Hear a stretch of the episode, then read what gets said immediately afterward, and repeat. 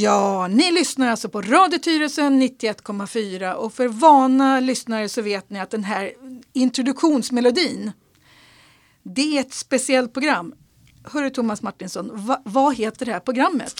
Programmet heter fortfarande Uppdrag Tyresö. Ja, och du och jag har kört det här programmet länge. Jag tror vi kom fram till att det var en sex år nu sedan Ja. Och jag heter alltså Ann Sandin Lindgren och det är jag som liksom ställer frågor till dig. Thomas, vem är du?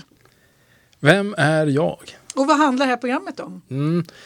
Programmet handlar om, vi tar upp aktuella saker, aktuella saker i samhället, olika eh, företeelser. Vi startade med att vi en gång satt i samma socialnämnd och ville lyfta frågor ut som, som vi kunde lyfta ut Ja. till invånarna i Tyresö. Jag jobbade på den tiden som polis i Tyresö och där vi även där fanns saker som vi kunde få ut. Och, eh, Ja, det det Ja. handlar ju väldigt mycket socialnämnden om de som har det svårast i samhället Ja, egentligen. men exakt. Och, Ja. kunna, och, och kunna få ut information som kan vara nyttig information, bra att veta vilka vi, vilka vi är, var vi finns, Ja. eh, hur man kan tackla olika saker som, som eh, privat medborgare och etc. etc. då fanns det fortfarande en polisstation i Tyresö Mm, där du hade jobbat. En lokal polisstation Ja. som innan dess hette närpolisstation. Och sen har vi kört igenom 2015 med flyktingvåg och pratat om allt möjligt.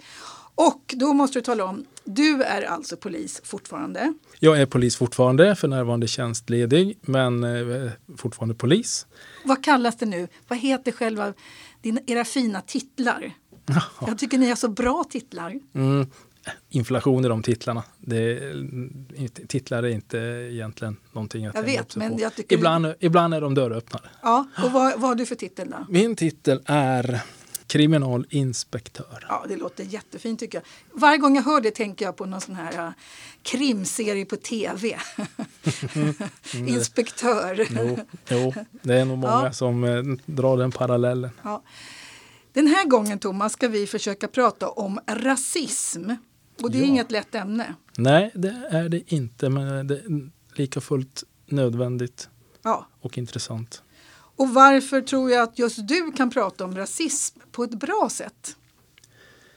Ja, jag vet väl inte om jag kan prata om rasism bättre än någon annan sådär, men eh, jag har väl lite grann, i och med att min pappa är från Afrika, Vilket land då? Gabon, ett litet land i Afrika, ett litet Ligger, var, ligger var någonstans? För det, det här, Afrika är en jättestor kontinent. Det ligger strax under ekvatorn på Västafrika. Vilka grannländer? Grannland Kamerun och Kongo, Kinshasa. Aha. Nigeria okej. ligger precis ovanför det. Mm. Det har varit en fransk koloni en gång i tiden. Frankrike har skött det ganska väl. Eh, Så, så att de har rätt mycket naturrikedomar och så vidare. Mm. Hur träffades dina föräldrar? Eh, mamma är språklärare, alla möjliga språk som är franska och latin och engelska i första hand. Eh, hon läste på Sorbonne i Paris, Frankrike. Och det gjorde min pappa också fast det var inte, till, inte något språk utan eh, flygmekaniker. Ja, just det. Och där träffades de. Och så flyttade han med till Sverige. Och vilket år pratar vi då om? 65, 60, ja 65.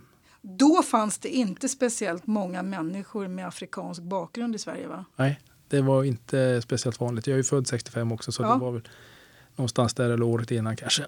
Mm. Flyttade till Lund. Eh, nej, det var det inte. Det fanns, eh, det fanns dock. Men det rönte stort eh, intresse och uppmärksamhet om man såg en svart man komma och gå på trottoaren. Där Mm. vände, och vände sig folk rent ogen, helt ogenerat om Ja. och tittade ja. vad, vad det var de precis hade sett. ja. Liksom så. Och vad tyckte han själv då, din pappa, när han kom till Sverige? För det måste ju vara ett helt annat land för honom. Eller hade han bott i Frankrike innan?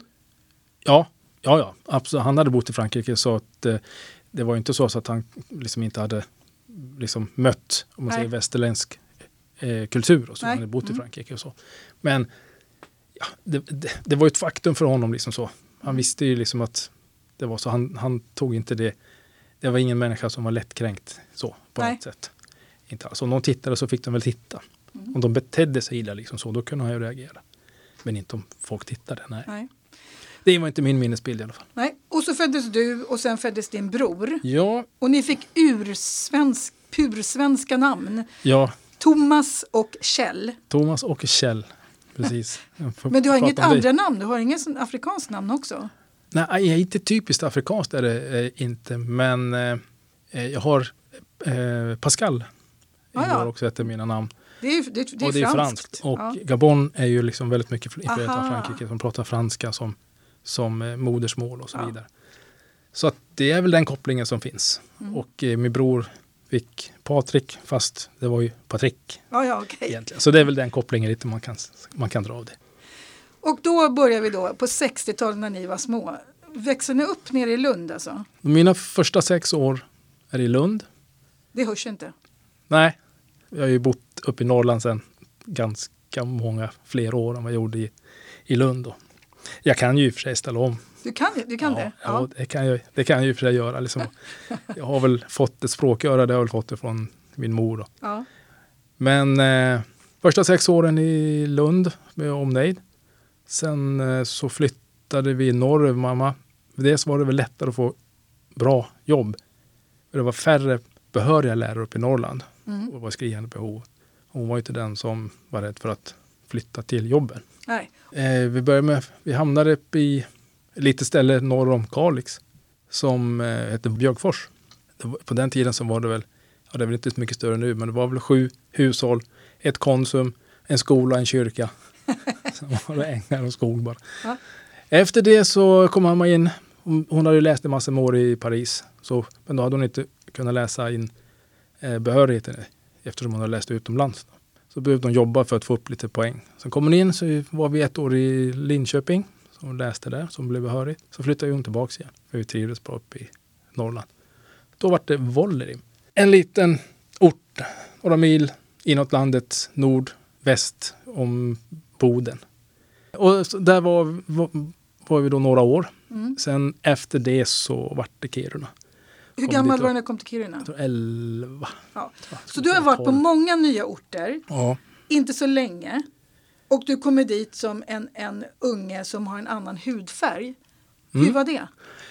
Eh, Vad märkte du liksom av det? ingen... Rasism och sånt? Ja, nej, nej, nej, nej, absolut inte. In, inte någon som helst koppling till ra rasism alls. Vad nu det är, för säga, nu börjar jag bara flagga lite för det så, men det är ändå trots allt viktigt. Mm. Nej, inte alls. Det, det som rönte nyfikenhet, det var egentligen bara hur, hur mitt och min brors hår kändes. De ville liksom in med sina händer i våra hår och känna på det här, som de uttryckte det, svinto-liknande håret. Och, de, de var så fascinerade. Om man inte själv satte stopp för det så kunde de sitta där med händerna hela lektionen Känna på det. och Men, men, men Thomas, nu är du ganska korthårig. Ja, Hade jo. du stort afrokrull då på den tiden? Ja, jag hade, ja, inte, inte, inte, inte kanske en Ja. jättevinter mick, men Nej. det var ju mycket mer. Ja, Ja, precis. för, för det var också, det, det, det man tittar på till exempel den här Hair, den här musicen Hair, Mm. alltså på 60-talet, det var ju inne när man Visst var det så. och, har stora hår. Slags statement eller på något sätt man, Ja. vad man nu skulle... Men hur kände ni då? Kände ni att ni var annorlunda? Bodde pa, er pappa kvar då med er då? Ja, det gjorde han då. Med, eh, ett litet kort tag han flyttade mig upp till, nej inte, inte till Kiruna, nej det gjorde han inte. Utan han flyttade tillbaka sen när han fick ju lappsjukan i Ja. Björkfors. Där det var så. Han tyckte det var Det var inget jobb Folktomt. heller, det var helt tomt. Det Ja. var ju det. Och sen så var det svårt med jobb, liksom, det var ju långt ifrån. Så han hamnade mitt ute ingenstans. Så Hur han, kände han sig då? Kände han sig... Nej, han, de var ju överens liksom, om det hela och sen sa de att, ja, men att vi kunde flytta efter sig ner till Paris kanske eller till Afrika när vi hade gått klart skolan. Ja. Har jag, hört. jag var inte så gammal där när det här skedde, jag kan vara sju eller åtta. Mm. Eh, Så, så de var ju överens och han, han, han ville komma tillbaka. Så jag, jag, jag kan förstå att det blev en sak i en storstad där det finns liksom en, ute i, bokstavligen ute i ingenstans. Mm. Men ble, Så blev, då- blev ni schysst liksom, eh, respekterade? Kände, ni känner er aldrig mobbade? För Nej. barn kan ju vara väldigt elaka mot varandra. Mm. Är det någon som är tjock så får de höra det. Är det någon som har fel på tänderna får de höra det. Jo men så är det. Nej, det, aldrig, det var, all, var aldrig så. Sen kunde folk vara elaka eller dumma. Liksom. De kallade liksom för... De, de, de kunde ta upp ett sånt uttryck och säga Ja. något dumt. Men då var det mer att de var, de var arg. Eller på något sätt hade de blivit arg på vad jag hade gjort eller vad jag inte Mm. hade gjort. eller någonting sådär. Och, och så. Men det var extremt sällan.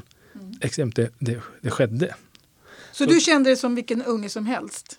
Exakt både jag och brorsan var väldigt sociala och var med och lekte. Så där, så det var, Och duktiga i idrott. båda var duktiga i idrott. Då. Mm. Mm. Är inte det också en väldigt bra ingångsgrej att, att som grabb att kunna liksom, att vara bra på idrott? Då spelar det liksom ingen roll. Man, det, är, Både- det är hög status på något sätt. och Både kille och tjej. Alltså Ja. i idrotten. Visst, är du bra på en idrott så blir det liksom ännu bättre. Ja, Men är du bara villig att delta och liksom har hyfsat okej så att du liksom är med i gemenskapen mm. så räcker det. Ja, Sen det var det väl inte alltid för lätt för de som inte hade något som helst bollsinne nej, nej. och skulle vara med och spela fotboll. Mm. Då kan det bli om man är väldigt många vinnarskallar. Ja, men nej, du får vänta lite åt sidan och så vidare. Men det hade ju mer med att man inte kunde behärska bollen Mm. än, någonting annat. Och, och Thomas, du är ju en ganska stor kille. Du är ganska lång. ja, Och en- du ser stark ut också. jag har blivit 195 centimeter lång och 100 pannor lite drygt. det, Så det, Ja. det är lite att ta i. och det var du även som ung grabb. Liksom. Ja, jag var du- lång och, och hyfsat, hyfsat stadig då också. Ja, din brorsa inte också. tjock. Mm, ja, han är inte lika lång som jag, han är Nej. en 80 men han var ännu mer ett fysiskt knippe som lite. Liksom. Ja. Han kunde, kunde springa i evigheter liksom så. Härja runt liksom. Så Ja. Han blev aldrig trött på. Och i lumpen så valde du en tuff eh, del av lumpen.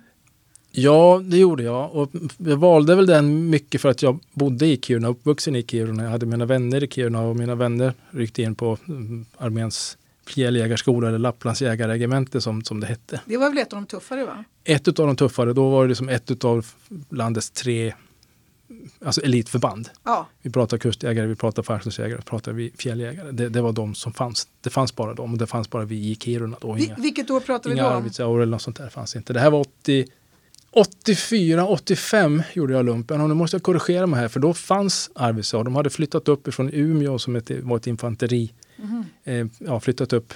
Jag vet inte om de var kavalleri eh, ifrån Umeå som flyttade upp till Arvidsjaur.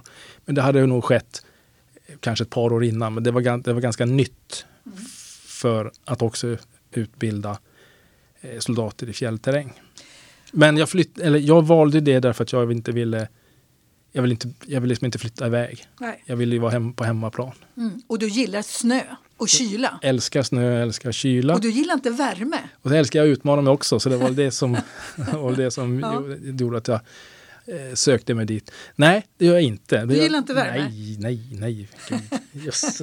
Allt över 22 grader.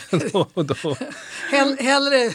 nej, men då, jag, jag, jag blir så alltså passiv. Och sen så Ja, tycker jag inte om när man blir, ska man nu gå ut och det är 25, 26, 27 grader och när du bara står still, Ja. det är liksom, behöver svettas. Om man nu ska vara i stan, man ska ut och fika eller vad man ska göra. Det, det blir, jag tycker inte det, jag tycker inte om det helt enkelt. Nej. Men lumpen, där kan ju, har man hört, jag har ju, jag har ju aldrig liksom varit med i lumpen, att det är en ren penalism ibland. Man är verkligen elak mot varandra. Man får höra både det ena och det andra. Mötte du någon rasism i lumpen? Nej, nej. Och pena, penalismen, nej, jag, jag är inte den som liksom kastar mig ut och så säger man det här är penalism och det här är liksom inte ditten och datten. Jag förstår psykologin, den militära psykologin bakom. För, som ett exempel, Ja. Man härdar folk. ja och framförallt så lär man människor att arbeta i grupp och inte tänka individuellt. Utan du får, måste öka. Är det så att man har fått en uppgift, ta en sån sak som att du ska städa logementet som man fick i början, det är som klassiker. Och så delar man ju upp det här och gjorde det här, liksom sitt, sitt jobb och i skåpet och, och så vidare. Så, så var det någon som inte skötte sina åtaganden riktigt. Det finns alltid någon som på något sätt gled undan och Ja, inte tog det ja. på riktigt allvar.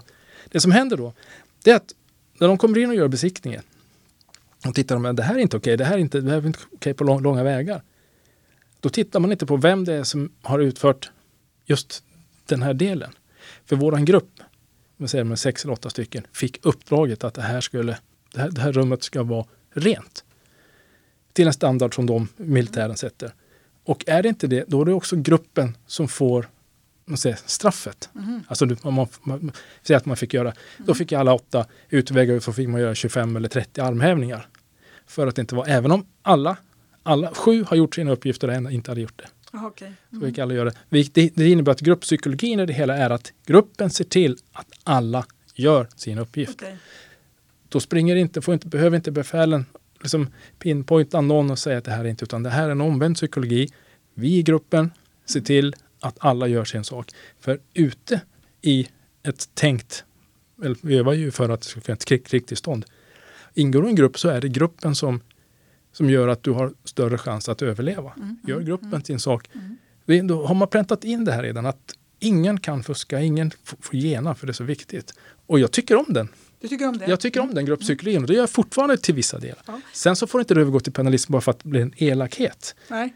Det är, Men du märkte ingenting då heller? För att då var du också ganska ensam om att ha mörk hudfärg. Mm, nej, jag märkte ingenting. Men då är det också det att många av mina kamrater, skolkamrater och som kompisar Ja. från Kiruna, de ryckte in samtidigt som jag. Så det var ju många, många som jag hade i skolan runt omkring mig som var inne på militärtjänsten samtidigt som jag.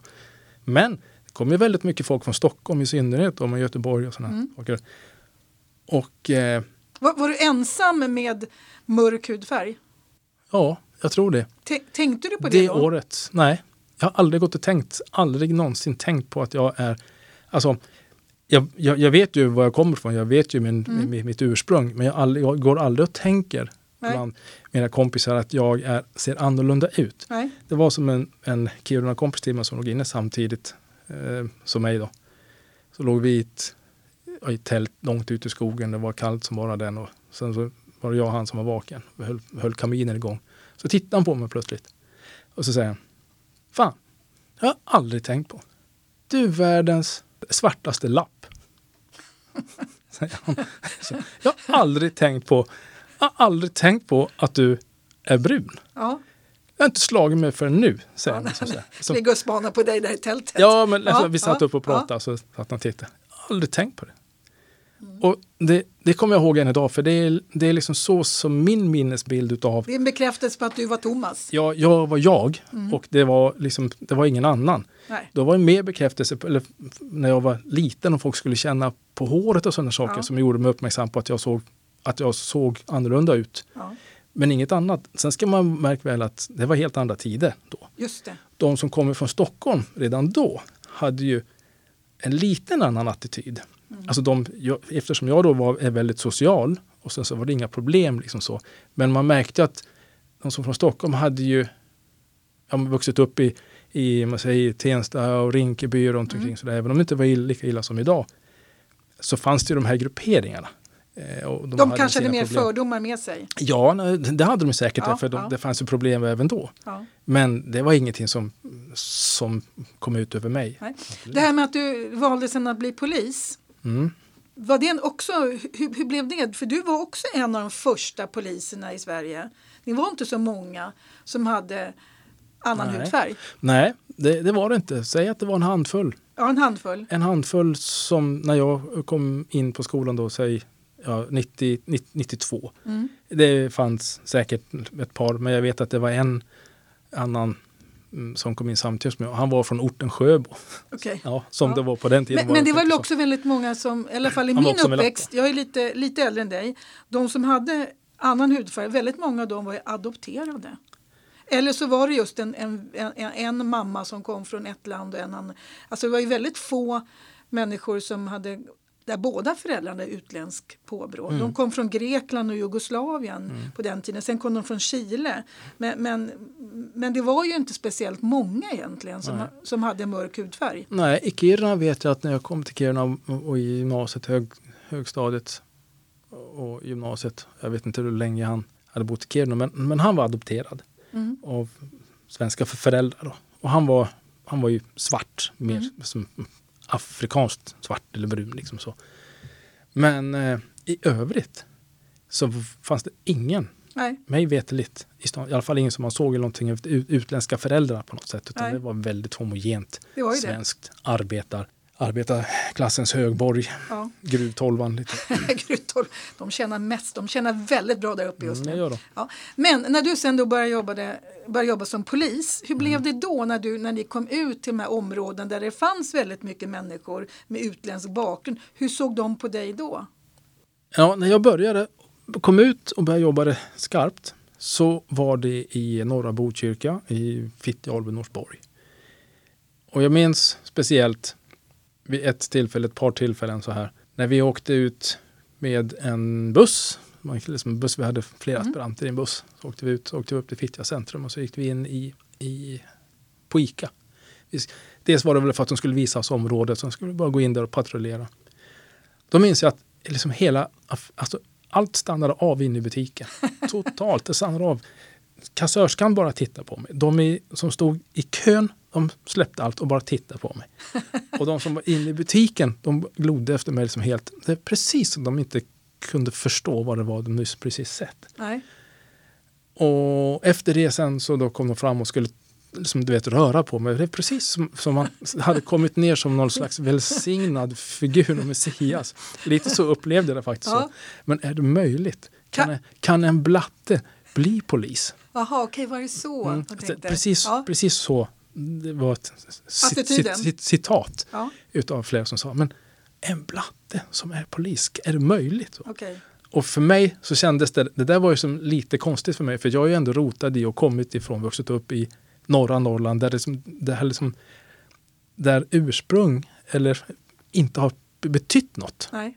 Inte överhuvudtaget. Nej. Så jag hade, liksom svårt att, jag hade väldigt svårt att eh, Identifiera dig med den. Ja, men du blev också helt. en liten förebild för, för, för, för, ungdomar. Det blev jag för att ja. den, var, den blev en sån kick och de, en hopp för många. Att ja, men de, det, det, det går. Ja, det då kanske jag också. För är, är det inte så?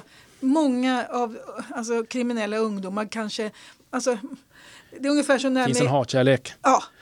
Man, man, drömmer om att liksom slåss för någonting. Mm. De, de, skulle gärna, när jag pratade med väldigt många som ja, oh, jag, som polis, det skulle vara mitt drömyrke. Ja, visst är det så? Mm, så, så sa väldigt många, men nej, jag kan inte bli polis. Jag håller, har ju hållit på med det här och ja, ni har redan ett brotts, mig hit och dit. Ja, men ja, precis ja, så. Men så man kände ju det liksom att de verkligen, de verkligen tyckte det var ett jätteintressant jobb och ville verkligen, men de de kunde liksom inte, tyckte de. Nej. Då sa man ofta det att, eh, nej det kan man visst det, men man måste liksom du kan ha varit brottsling innan och sen så slutar du med och så låter du gå en tid. Sen kan du söka för att mm. man ska kunna se att du verkligen har lämnat det där bakom dig. Mm. Och jag vet flera stycken som, som jag som de har sagt till mig har inspirerat dem för att söka. Ja, för det är väl också viktigt att man får lite förebilder. Mm. Man ser, ja. Men hur var det då, då när du började jobba som polis? Nej. För, för då, då pratar man ju inte om att polisen var rasistisk. Nej, jag tror inte de, alltså de som pratar på det sättet, de vet inte vad de pratar om. Nej. Jag blir bara förbannad. Liksom, för det, det, liksom, det, det, finns ingen, det finns inget intellekt i en sån kommentar. Nej. De blottar sig själva rent till, men fick till ganska hör... låg nivå. Ja. Men det, jag vill bara mm. avsluta den där parentesen. Mm. när man väl började jobba där och började liksom springa efter liksom, eh, de, de kriminella och gripa dem. Jag vet vid ett par tillfällen att jag sprang ikapp dem och så, fick jag tag i dem så tittade de helt chockat upp på mig. Mm. Och precis som att de, de kunde inte förstå. Det var helt omöjligt att få ihop det i deras värld. Hur kunde jag? Men, men, men du är ju på vår sida. Alltså, på, hur kan du som är blatte gripa en annan blatte? Aha, okay. och de hade liksom, okay. de hade liksom så, när kom, på, på riktigt så, så sa de att men, det här stämmer ju inte. Du, du är ju här för, för, för oss. Nej, så jag. jag är här för att jag tror på det som är rätt, att människor gör rätt. Och gör man inte det så är det mitt jobb att faktiskt ja. gripa. Ja. Eh, sådär. Och det, det tog ju vissa Visst, det, det, tyckte de inte om och de tyckte, ja, men då var man ju förrädare och, och liksom så. Men det hänger ju väldigt mycket på hur du är som person. Ja. Är du väldigt mycket så att visar du respekt och du visar att du kan alltså, prata med dem trots att du har gripit dem. Du springer omkring och dömer dem liksom där och mm. då och på något sätt så att du känner att de fortfarande har ska, du behandlar dem med någon form av värdighet även om jag sköter det jag måste göra. Ja. Och de uttrycker och beter sig som de känner att de behöver göra. Mm. Men, men då skapar man trots allt ändå en eh, någon slags det, relation. Mm. Och uppträder du schysst så blir du i, i, i någon mån också schysst alltså be, bemött även ute när du möter dem nästa gång, ja. även i grupperingar och sådana saker. Men hade du lättare än, än, än, än en kollega som, som inte var, hade mörk hudfärg att jobba i de här områdena där väldigt många människor kommer som har utländsk bakgrund? Nej, det, hade du någon fördel här, av det? Så här ska jag säga, i vissa fall hade jag en fördel mm. därför att många var mer nyfikna på mig. De kanske kom fram till mig och pratade med mig om hur är det med polisjobbet och hur är det i så. Men då har du ju det en naturlig koppling till att jag ser annorlunda ut, jag ser mm. utländsk ut och att jag blir då den magn magneten som får dem fram till mig. Och Okej. då på så Mm. sätt så kan jag börja eh, prata med dem och föra ett resonemang kring vad som är rätt och fel och sådär. Men sen var det andra som inte hade, alltså poliser som sven, svenska poliser, som hade minst lika bra Bra kontakt. bra kontakt och en bra känsla för att jobba Ja. med ungdomar. För det, det måste du ha. Det, viss, vissa har det, Ja. andra har det inte. Men har du en bra kontakt och du får en... Då spelar det ingen roll. Då spelar det ingen roll. Nej. Men det som gör det lättare för att de utländska nu, kriminella och andra kommer, det, det är lättare att de kommer till mig därför att jag ser annorlunda ut. De, de hoppas att du ska förstå dem bättre. Och, Så kan det vara ja. i vissa fall, men också det att det Du var, är en av det, det oss. var, det, nej, utan där och då så var det väldigt ovanligt att det var en mörk Ja. polis som kom Mm. dit. Och bara det faktumet att de, då kommer de ju dit och vill ställa en massa frågor och prata med mig. Mm. Men jag var inte per automatik bättre än, än, äh, än de andra Nej. på, ett- på att göra det. Absolut inte. Men sen nu med åren har det kommit in väldigt många fler människor med utländsk bakgrund inom polisen också. Va? Mm. Nu är det ganska vanligt på Polishögskolan när man ser. Det, är, det har kommit in många fler när jag sökte men Mm. pro, man anser att man fortfarande har lite problem för det har väl minskat tror jag, antal sökande med utländsk bakgrund nu de sista åren med några, någon procent eller ett par procent Mm. eller på något sätt så att det har minskat. Så man, den här stora ketchup-effekten tror jag inte riktigt har, har liksom kommit. Nej. Inte så som man har velat det från polismyndighetens håll Mm. liksom, för att få Mm. den balansen. Och så. Och det, det där gäller även kvinnor vet jag att de sa att de hade också minskat. Det var för något år sedan jag hörde det. Mm. Nu kanske det senaste året har det gått upp igen. Jag vet ju inte, men jag vet att de har svårt för att fylla polishögskoleplatserna rent. Ja, och det beror ju på att det är Generellt- väldigt många generellt. fler platser idag Mm, och så fler är som kan söka. Och det, man har fortfarande de Ja, här kraven sänkt, kvar. man har sänkt, sänkt kraven. Lite har man sänkt kraven va? Ja, ja jodå, man har nog sänkt dem rätt. Mm.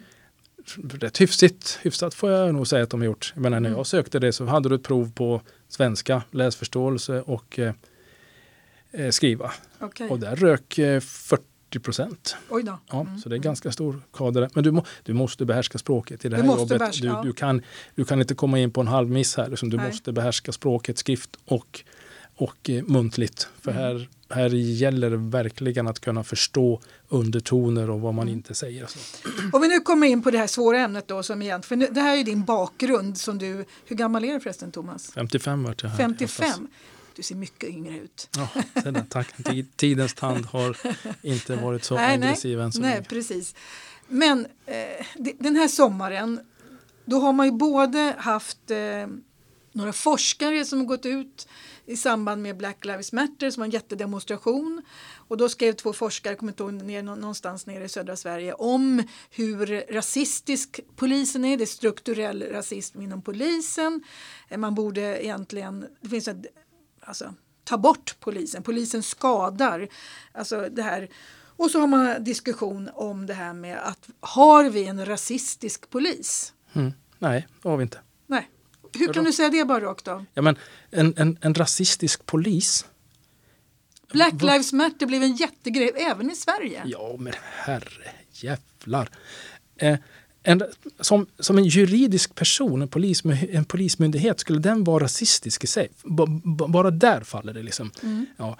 Rasism utgår, för mig, så, så som det också är, det, det är när man har personligt agg, individuellt agg mot en annan människa som en annan etnisk härkomst, en annan sexuell läggning eller vad det nu är. Liksom så. Men alltså, Ja, det, rasism det handlar i och för sig om hudfärg. det gör ju det. Va? Sen har de vidgat det lite grann. Men det är en hudfärg. Liksom, så att du ser annorlunda ut, du kommer, du har en kulturell bakgrund. Liksom, så, och så vidare. då, då, då per automatik där så känner man att ja, men ni är underlägsna. Är man brun eller svart eller gul eller röd Mm. så är man underlägsen den vita rasen. Mm. Man Det är ställer, rasism. man ställer det mot en annan ras och där den, där den rasen som gör bedömningen ställer sig över, anser sig vara över. Mm. Och den, din ras är lägre stående. Det är rasism. Det är rasism. Mm. Sen om man då ska hävda att polismyndigheten är rasistisk, då ska ju mer eller mindre 100 procent av de som är inom polisen vara rasistiska som företrädare för polismyndigheten. Mm. Så de forskarna som hävdar sånt där, alltså, de, det, alltså, alltså dra in stödet för forskning. För dem. Alltså, jag, jag, jag, jag, det blir horribelt. Alltså, de, det, blir, det blir löjeväckande att höra liksom, dem resonera kring rasism och hur man försöker bända begreppet och sen så till slut så har de, försöker de få in, de försöker ha liksom, skruvat det här begreppet mm. som för mig är väldigt viktigt. Liksom. Ja. Och rasism är i alla delar fullständigt oacceptabelt. Mm. Men det var en amerikansk, egentligen är det en amerikansk eh, synsätt som de egentligen anser är lika applicerbart i Sverige. Ja, ja, men precis. Och där har de haft gigantiska problem mm. med rasism. Rasism, absolut. Ja. Och även om de har blivit bättre så kanske det finns sånt fortfarande kvar. Ja, men det finns jag. det. Ku Klux Klan och du ja, har ju många ja. grupperingar. Som... Men då sa man ju att ä, de här strukturerna finns även i Sverige. Mm, men vadå strukturerna? Ja, det var det, man sa. Ja, ja, men, ja, återigen så blir det så här, jag blir, blir så där, liksom, upprörd? Jag blir upprörd och blir lite provocerad över hur man försöker bara liksom sätta en rubrik över en väldigt många olika typer av skenen och så, sätter man bara en rubrik rasism över det. Mm. För i USA så har man problem, har haft liksom en historia med haft problem som fortfarande lever kvar idag. Mm. Jag var inne på Ku Klux Klan och du har flera andra eh, vitmaktrörelser. Och de finns på fler ställen i, i USA. Men i, i, USA på många ställen så, så har de ganska, på många håll en ganska kraftigt inflytande. Eh, förhållandevis. Mm. I Sverige så, du kom in på, så har vi inte den typen, alltså vi har, liksom inte, vi har inte den historien. Nej. Sen vill många knyta tillbaka den så man kan till och med gå ända tillbaka till vikingatiden. Mm. Men knyter den tillbaka till mm, Sverige var del i eh, kolonialiseringar, vi hade kolonialisering och så. Alltså är. Sverige då, har vi en gång för flera hundra år sedan deltagit här, ja då är, det, då är det lika med tecken eller ungefär lika med tecken. Fast det man tar upp tycker jag när man då ska visa exempel i debatter på tv eller radio, då mm. tar man ju någon människa som kommer från ort orten mm. som berättar jag blir stoppad hela tiden för att jag är svart medan min kompis som är vit blir inte stoppad av polisen lika mycket och jag blir alltid, mig misstänker de alltid och så vidare och så vidare. Mm. Och polisen är, de går, eller när man då kollade det här REVA-projektet när man skulle kolla människor som var illegalt i Sverige. Då gick man bara på mörka människor och vi blir stoppade i tullen och vi, det är mig de går på och så vidare. Och det säger man, titta det här är rasistiska strukturer. Mm. Nej, men det är ju, då, då, glömmer man ju en sak, en väldigt viktig sak. De allra flesta som bor i de här utanskapsförorterna och som plankar, de allra flesta är av utländsk härkomst som, som plankar. Plankar? Ja, plankar. Ta tunnelbanan ah, okay. ja. Du var inne på REVA. Mm. Eh, det vet man inom polisen. Och det vet människor generellt det är inte alla, långt ifrån det. Det finns vita som plankar också. Men det är ett stort problem för att de har inte pengar. De får inte pengar till att kunna köpa ett busskort. Eh, för att det är oproportionerligt dyrt kan man mm. tycka. De bor, där finns det någonting man kan göra så att man faktiskt skulle kunna göra på ett sådant sätt så att fler har möjlighet att åka. Även de som bor i orten. Så de inte behöver göra det. För att de vill naturligtvis ta sig någonstans. Och det, det, alltså kunskapen, den vi har, vet att det är väldigt många med utländsk bakgrund som plankar då är det också de man kontrollerar. Mm. Ofta när man står och tittar. Alltså, det handlar ju om att man plockar ut beteenden och sådana saker. Beteende, för det hade vi pratat om en annan gång också. Mm. Det är inte bara utseende. Man har en känsla också. Ja, jag skulle komma till det. Ja, precis. Du, du har just en, men då, när, när man står och tittar på, på sådana saker, då tittar du i första hand på beteenden.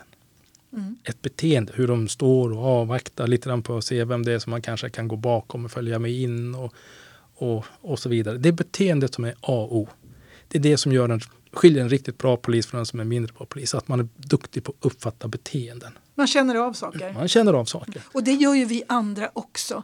Så gör människan generellt för ja, att det behöver göra för att vi ska kunna, ut, för att vi ska kunna utvecklas som Ja, det, det har gjort att vi har överlevt. Att vi har märkt att här kommer en läskig typ. Mm. Och det är ju liksom, det, det, kan man ju också vara vaksam med ett bostadsområde när någon går utanför huset. Så ser man ju direkt, det här, vi brukar säga nu, det här kommer en tomte brukar vi säga. Mm. Och då är det någon som går och spanar lite grann och man känner det här, den här personen har inte rent mjöl i påsen. Och det handlar ju inte om hur de ser ut utan det handlar på hur de beter sig. Mm.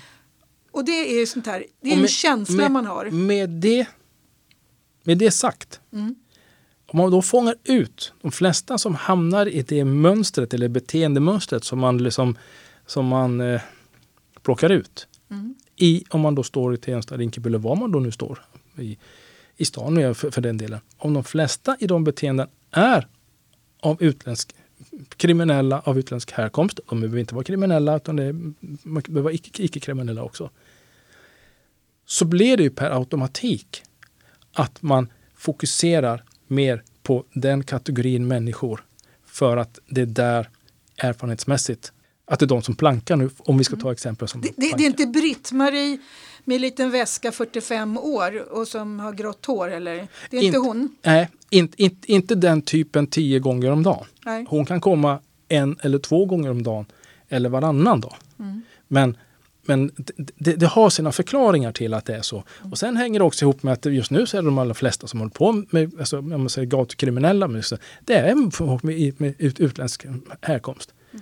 Invandrare av första, andra graden och det är ensamkommande och det är gatubarn och allt vad man kallar dem. Ja, och, och det, är det är de också, som står för det. Ja, och det är väl också en, en effekt av att vi hade väldigt öppna gränser och människor som kom hit med oklara identiteter och vi vet inte exakt hur många människor det är i landet egentligen och de här äh, samordningsnummer. Mm. Alltså vi har ju inte haft någon koll egentligen. Mm. Och nu när, man, när polisen också har, har som uppgift att se till att människor som vistas olagligen, olagligen i Sverige, det, det kallas också papperslös, mm. att man då ska utvisa dem mm. så är det ju inte, då är det liksom inte Bertil 77 som man går på. Nej, så är det ju. Så är det, så är det helt klart. Jag menar, vi, alltså, alltså, det här 2015 och det här, vi, vi har ju ett, vi ett stort, det är stort underkänt på vår integration, i synnerhet där då ja. hur vi, hur vi liksom, i mitt tycke, extremt naivt bara,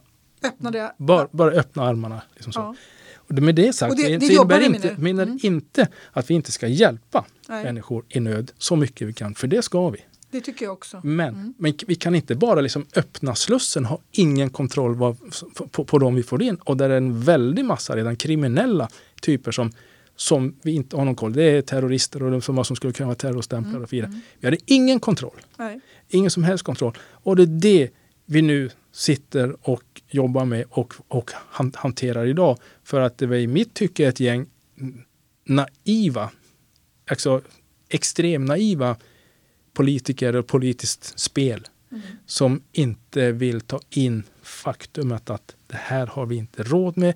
Vi har inte råd med Eller det rent vi, ekonomiskt. Vi, vi har inga resurser till det här. Vi har inga resurser, vi har inga råd med det ekonomiskt, vi har inte råd med, mm. råd med det när det gäller säkerheten i samhället. Nej. Bieffekterna, eftereffekterna av de här är det vi, kommer, det vi slåss med nu och vi kommer slåss med eller kämpa med i många år efter det här. Och, och, och, det, som, det som var intressant nu när er nya polischef eh, i Stockholm gick ut och sa att det finns 40 kriminella klaner. Vad heter er chef som är vice rikspolischef? Eh, vice rikspolischef är, och den har han nog kvar, eh, tror jag det är så att han har den titeln kvar, men han blir också chef över eh, Stockholm? Regionspolischef. Regionspolis, och vad heter han? Han heter Mats Löving. Mats Löving. Han gick ju ut i någonting som heter lördagsintervju i P1 där Monica Saarinen intervjuade honom och sa att det fanns 40 kriminella klaner. Mm. Och det blev ju väldigt uppmärksammat och var väldigt kontroversiellt och sen svarade då i stort sett alla som var inne i den här sfären att det har vi vetat länge fast nu vågar vi säga det. Och det är också jättekonstigt tycker jag att man inte har pratat om de här sakerna för man är rädd att man ja, framförallt är man väl rädd för att man ska gynna Sverigedemokraterna eller de rasistiska strömmarna i Sverige. Alltså går man inte på de här grejerna. Nej. Men, och det kommer utifrån att det här var ju känt för 20 år sedan. Det här, det här, när jag har jobbat i 28 ja. och det här såg, såg man ju för över 20 år sedan. Liksom det här. Men då var det utanförskapsområdena, utanförskapsområdena som, som växte. Ja, och problemen som växte och så vidare. Mm. Problemet är att här, här var det ju liksom människor, det här var etablissemanget. Mm etablerade liksom, det var myndigheter och det var kända personer och det var eh, föreningar och allt vad det nu var som sa att så här kan man inte säga. Och mycket som, som kidnappade begreppet, liksom det här också som jag tycker de har kidnappat rasism idag. Mm. Men att, och så fort någon uttryckte, vanliga människor uttryckte att det här är obehagligt, det är, det är, det är de, exempelvis det är de flesta afghaner som, som, som höll på här och håller på med det. Det är det problemet. De flesta afghaner som just är det här problemet. Jag, jag tar inte någon speciell ort mm. utan jag bara säger att människor kunde säga så på, en viss, på ett visst ställe. Eller om det var araber eller oavsett vad, vad det var. Men då, då, var det, då stämplades de som rasister. Så mm. de, de, de dödade den vad måste jag säga, den Problematiseringen. problem- problematisering och kanalerna till att få ut utlopp för att kom, komma fram. Ja, eller rättare sagt, det gick inte att diskutera problemen. Nej men det gick inte, därför Nej. att de, de, de, satte, liksom, de satte tabustämpel, det här får Ja. vi inte göra. Och det tycker jag själv det- är jätte, jättesvårt. Det, jag tycker att det är jättesvårt även sitta här med dig och försöka säga rätt saker så man inte låter rasistisk. Nej, men, nej, absolut. Men det gäller ju liksom att man får försöka tänka efter. För att, menar, man måste skilja på vad, nu, som lite slarvigt kallas för PK-pöben, slänger ur sig. Och, och bara, det här får man prata om, det här får du inte prata om. Du får prata om det utifrån det här perspektivet, men inte det här perspektivet. Så har det varit i många decennier. Men, eh, och då växte ju frustrationen hos människor. Ja. Och det var grupperingar och andra partier som växte och så vidare som, som, som kom fram i det här. Därför att man kände att man hade ingen yta, det finns inga kanaler att få säga vad man tyckte. Nej. Utan att man ens i närheten att vara en rasist. Det drabbade även myndigheter, det drabbade även som personal, som personer inom polismyndigheten och tull och allting. För det var PK-människor överallt vad man fick och inte fick säga. Så alla var liksom förlamade, drabbade av det här. Så under många år så gick det inte att säga det här. Men nu- Men, men det som hände också, de få poliser som gick ut och sa någonting. Mm. Ni, ni hade ju en polis som hette Peter Springare som i, i frustration bara satt och skrev på Facebook vad förnamnen på alla han grep. Och då blev ju han utpekad som rasist. Mm. Jag tror inte att det var frustration. Jag ville, han, han, ville, han, ville, han, ville liksom, han hade ledsnat på den här charaden. Ja. Eh, utav att man inte är ärlig och uppriktig. Och att de här krafterna i samhället som inte tålde sanningen. Men, men, han, För han lyfte fram sanningen. Det, var, det han lyfte fram, det var, det var precis så. men ju han bara, blev ju verkligen påhoppad. Ja, men. Han, han blev ju utköpt sen från Polismyndigheten. Så att det, trots att han ändå var på väg att gå i pension. ja, jag vet. De hade ju väldigt bråttom.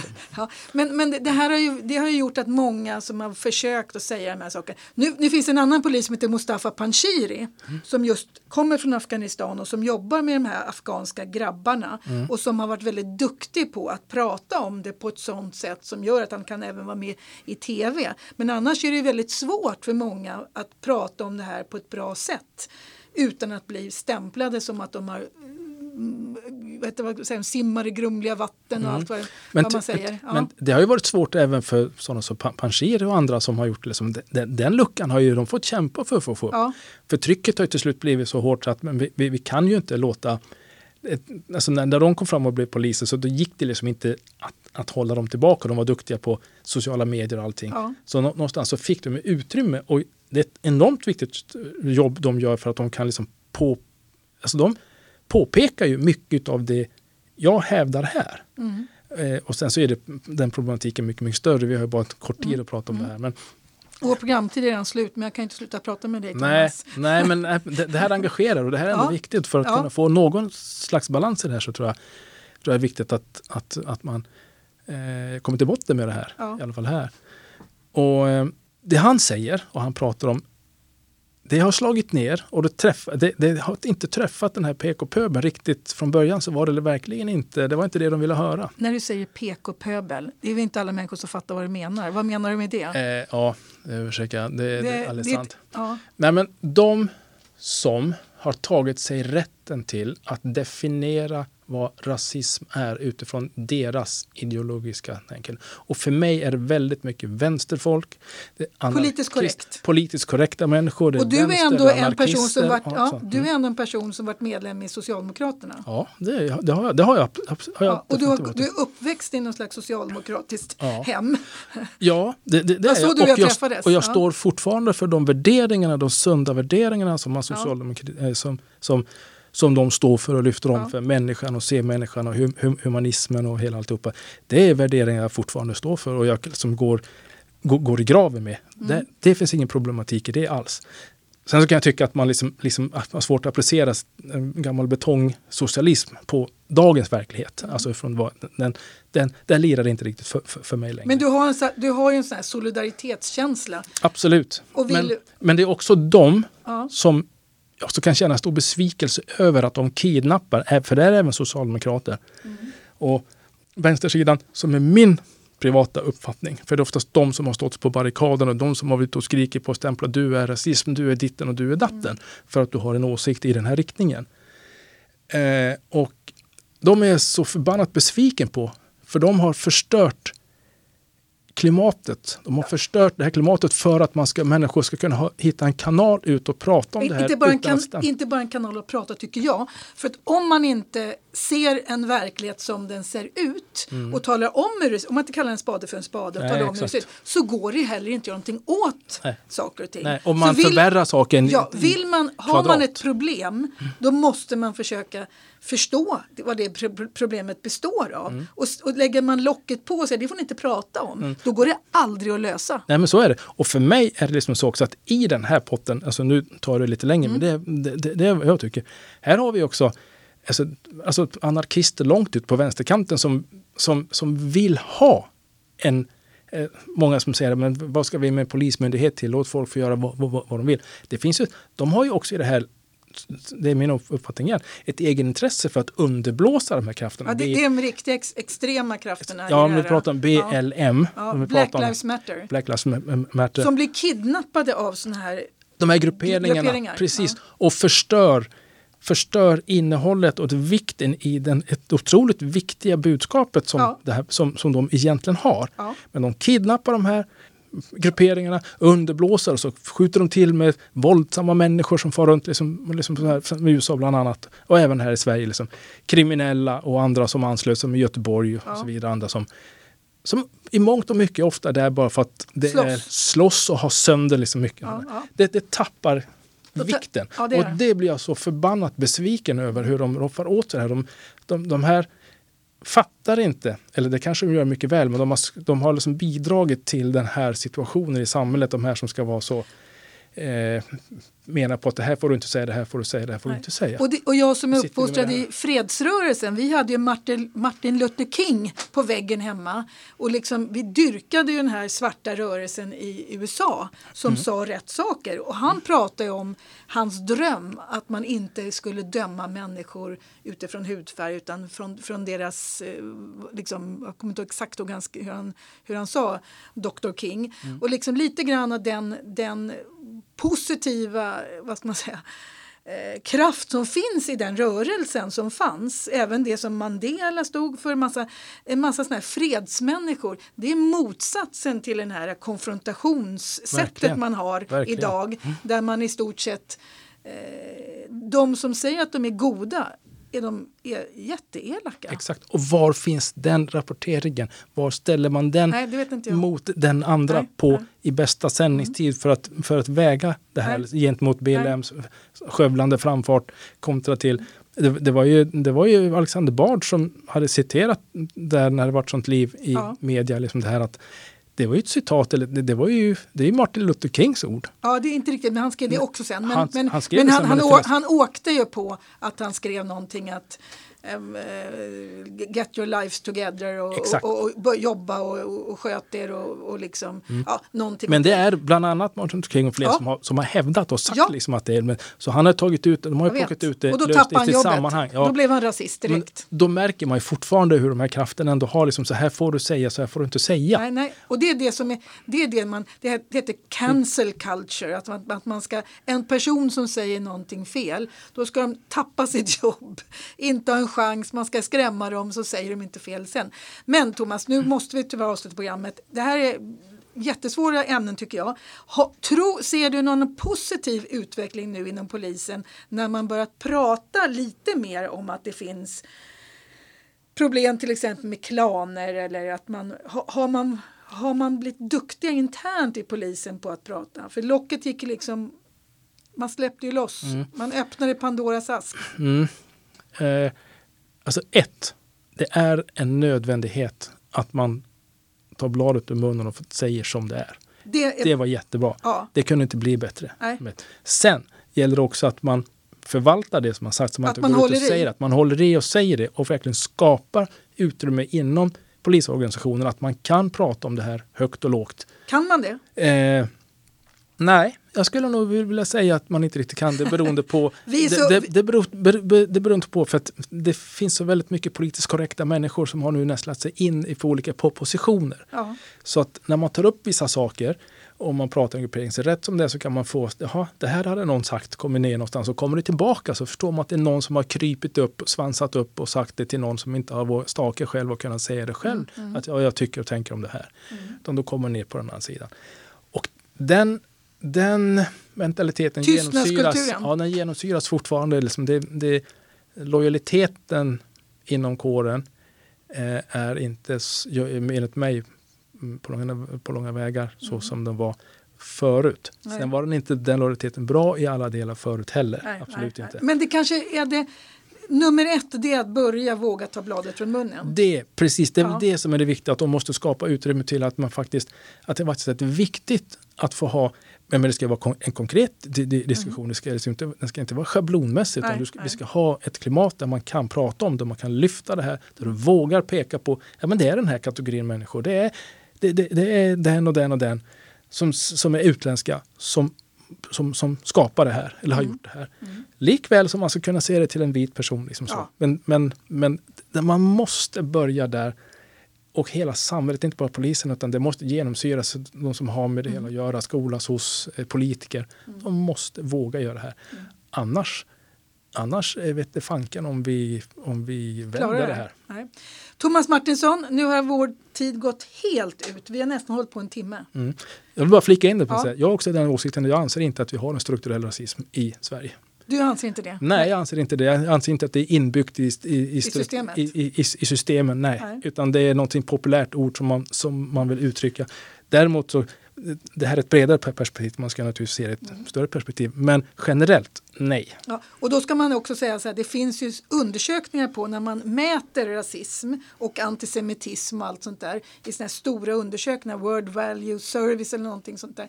Och då kommer Sverige ofta upp som ett av de länder som är minst rasistiskt. Så att liksom, vi är dumma om vi sätter den stämpeln. Utan, för då går det inte längre att prata om någonting. nej. Precis. Thomas Martinsson, Mm. tack för att du kom hit och Alltid- pratade om det här känsliga ämnet. Ja, det är, alltid, det är alltid lika roligt att komma hit och prata Ja. om. Och, och känsligt eller inte, det måste tas upp och Ja. man måste våga prata om det. Så jag, jag tycker om att prata om det. Tack. Ni har alltså lyssnat på en, en serie som heter Uppdrag Tyresö. Söker ni på det så på Tyresö radion så hittar ni massa program där vi diskuterar sånt här. Vi har gjort ett 50-tal program. Vi har också en egen podd för er som lyssnar via podd som heter Uppdrag Tyresö. Så att jag har alltså pratat med kriminalinspektör Thomas Martinsson. Eh, ja, om du är ute efter titeln så stämmer det. Det låter ex- extra bra. Och jag heter Ann Sandin Lindgren och ni har lyssnat på Radio Tyresö 91,4.